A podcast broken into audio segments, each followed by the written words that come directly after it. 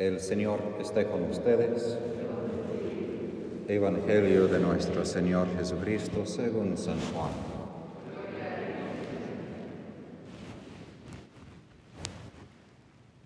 Durante la última cena Jesús dijo a sus discípulos, Todavía tengo muchas cosas que decirles, pero ustedes no las pueden comprender ahora. Cuando venga el Espíritu de la verdad, Él los introducirá en toda la verdad, porque no hablará por sí mismo, sino que dirá lo que ha oído y les anunciará lo que irá sucediendo. Él me glorificará, porque recibirá de lo mío y se lo anunciará a ustedes. Todo lo que es del Padre es mío. Por eso les digo, recibirá de lo mío y se lo anunciará a ustedes. Palabra del Señor.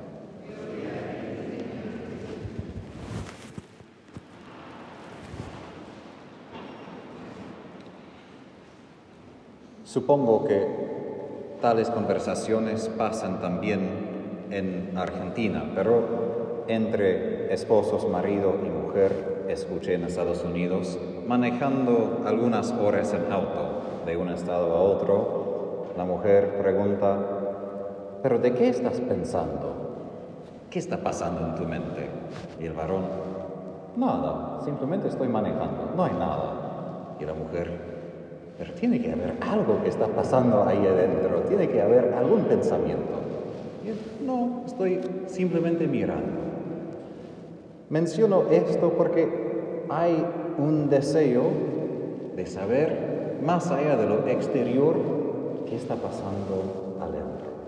Ahora, en esta historia es la mujer, pero en general creo que todos nosotros, varones o mujeres, estamos interesados en saber qué está pasando adentro.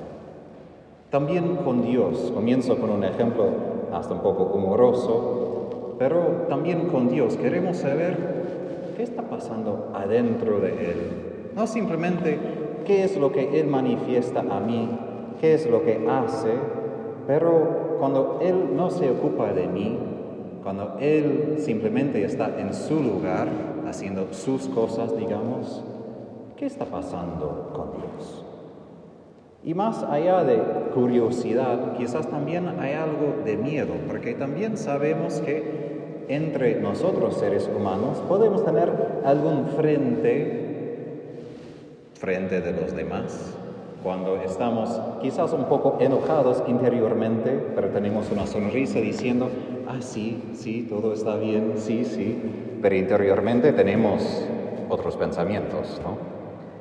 Y a veces tenemos ese miedo de que, bueno, posiblemente esa persona parece bastante amable frente de mí, pero interiormente está enojado. Y a veces tenemos experiencias así que parece buena, parece buena, parece buena la persona y después llega el momento cuando algo explota y nos quedamos perplejos diciendo, pero ¿qué pasó? Fue una persona amable y después algo cambió. Con Dios necesitamos y queremos saber qué está pasando, no simplemente con Dios y nosotros, qué está haciendo con nosotros, qué está pasando dentro de Él, en su propia vida, en su propio interior. Y esto es lo que celebramos hoy, la Santísima Trinidad. Porque hay muchas cosas que Dios ha hecho para nosotros. Nos ha creado, nos ha redimido, nos santifica y prepara para nosotros una morada en el cielo. Pero más allá de lo que Dios hace para nosotros, hay misterios insondables de lo que es Dios en sí mismo. No tanto aparte de nosotros como que Dios simplemente nos empuja lejos, sino que el misterio de Dios no se abarca, no se revela simplemente en vínculo con nosotros, porque siempre hay más. Yo recuerdo cuando yo era chico, yo tenía algo de miedo del cielo, porque en algunas películas de Estados Unidos, cielo más o menos parece un lugar totalmente blanco, quizás algunas nubes, y uno quizás tiene una arpa, ¿no? Pero nada más. Y yo pensaba como chico, oye, ¿y qué voy a hacer por toda la eternidad? Esto no suena como felicidad perpetua, esto suena como un castigo casi, de, de no tener nada sino blanco y una arpa. Pero cuando vamos al cielo, no es simplemente que vamos a un lugar, aunque cuando resucitamos en el cuerpo sí vamos a tener un lugar en el cielo, pero cielo más es esa participación en el interior de Dios, en el intercambio de amor entre Padre, Hijo y Espíritu Santo. Y por esto el cielo empieza no con algo afuera de nosotros, sino algo adentro de nosotros. Porque si Dios nos revela lo que está en su interior, esto comienza en nuestro interior.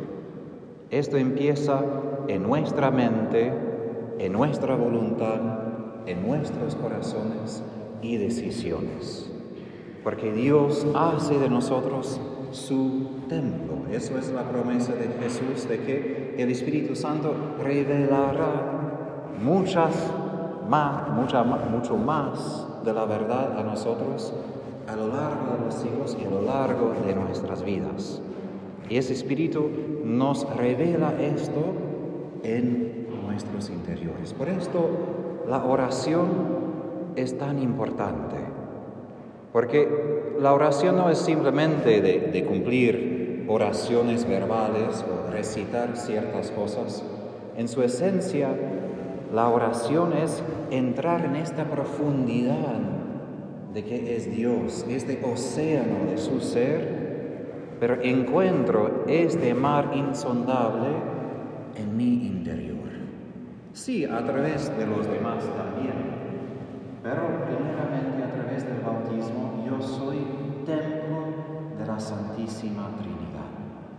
Y es ahí donde el Espíritu sigue revelando, como Jesús promete, toda la verdad, todo lo que es no simplemente para que nosotros podamos pensar más ideas de Dios, sino para que estemos en contacto Ahora, yo podría hablar horas y horas sobre ideas de Dios, pero no somos salvados por saber más datos de Dios. Cuando Pablo dice que somos justificados por la fe en la segunda lectura, está hablando de una fe que nos pone en contacto íntimo y directo con Dios. Esto suena bien, pero a mí al menos me da un poco de temor, porque yo simplemente soy un poquito de polvo frente de Dios y Dios quiere acercarse. Y eso es el desafío humano, porque a veces nosotros podemos tener imágenes de Dios, podemos tener lindas ideas de Dios, pero es muy difícil permitir que Dios cruce esa distancia y ponerse en contacto conmigo. Pero eso es lo que Dios ha hecho. Él, y vemos esto en la imagen de la Divina Misericordia, Dios en algún sentido ha puesto en el exterior, frente de nosotros, lo que está en su interior. Y lo que está en su interior es puro amor, puro amor. Y eso es lo que más deseamos como seres humanos. Yo nunca canso de repetir que si escuchamos los radios, escuchamos la música, si leemos poesía, ¿de qué se trata? De alguna forma de amor. Siempre hago la burla de, mi propio estado en esto porque la música tejana, country, o es de amor encontrado, amor perdido o amor anhelado, pero es uno de los tres. El tema sigue igual con diferentes letras o diferente música.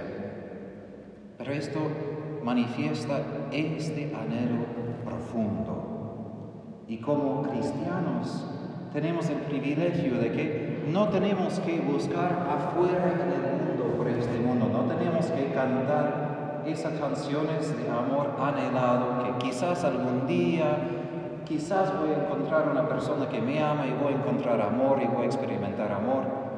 Obviamente, si necesitamos buscar a alguien para el matrimonio, sí vamos a sentir esto. Pero como cristianos ya tenemos una fuente inagotable de amor.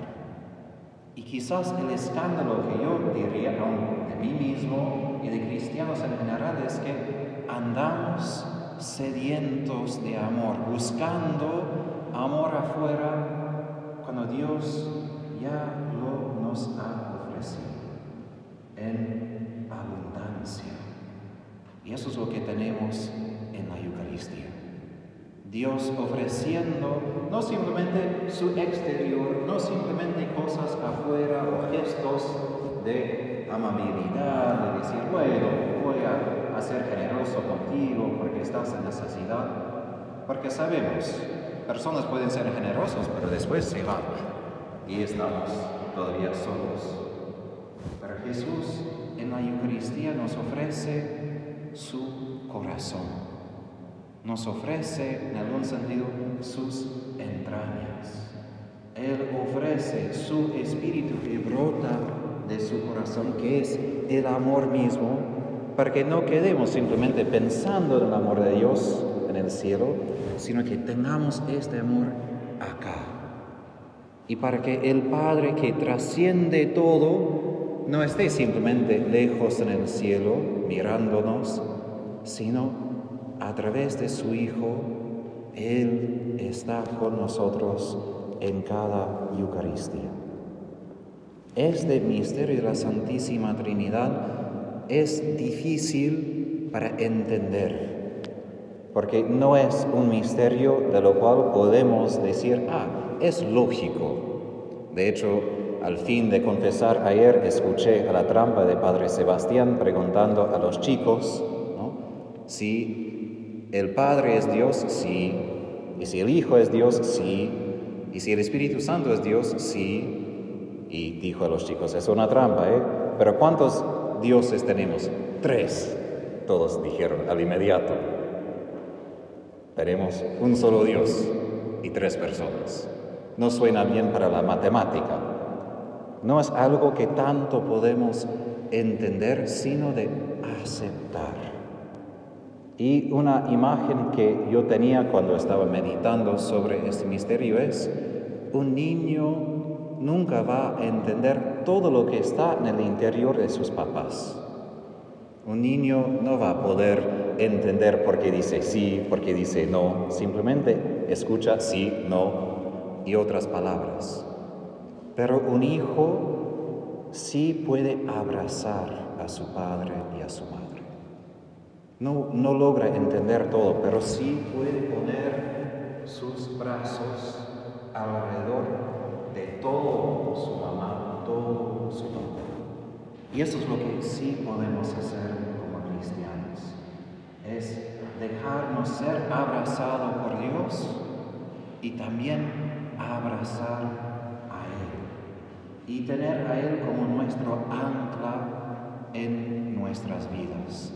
Y así San Pablo nos asegura que estamos en paz con Dios y nosotros podemos gloriar hasta de tribulaciones.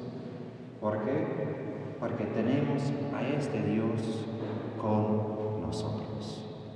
Un Dios sólido, un Dios íntimo, un Dios que es amor y me enseña cómo de su estilo.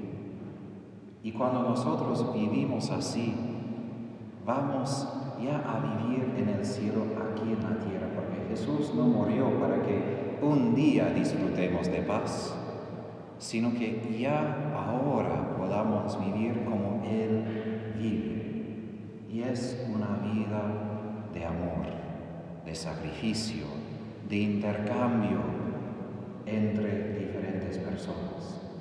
¿Y qué exige eso de nosotros como nuestro desafío y el reto? cuando decimos que debemos amar a Dios y al prójimo, sí, amar a Dios es ir a misa, cumplir sus mandamientos, pero más allá de hacer cosas, amor se trata de formar un vínculo. Dios es Padre, quiere que yo sea su hijo, no simplemente alguien que cumpla lo que me pide, sino que sea un hijo interesado en un vínculo con Él siempre.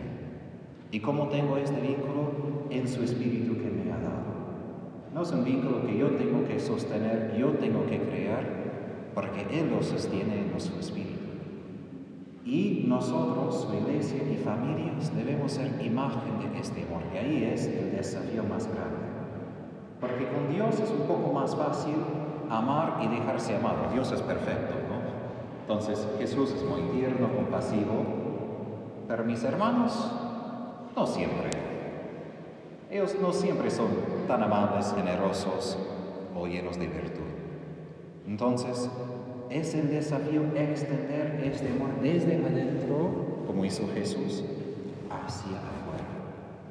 Para que nuestras familias, nuestra parroquia, nuestra iglesia sea un espejo, un reflejo de Dios, de un intercambio de amor. Y como San Juan de la Cruz dice, donde no hay amor, hay que quejarse siempre. No. Hay que poner amor y allí encontrarás amor. Esto es nuestro desafío. Solo lo podemos hacer porque ya tengo amor. Porque donde quiera que yo esté como cristiano, hay amor y está en mí. Y si encuentro un lugar afuera donde no hay amor, es mi misión poner afuera este amor de Dios. Este amor de Dios, que es Padre, Hijo y Espíritu Santo.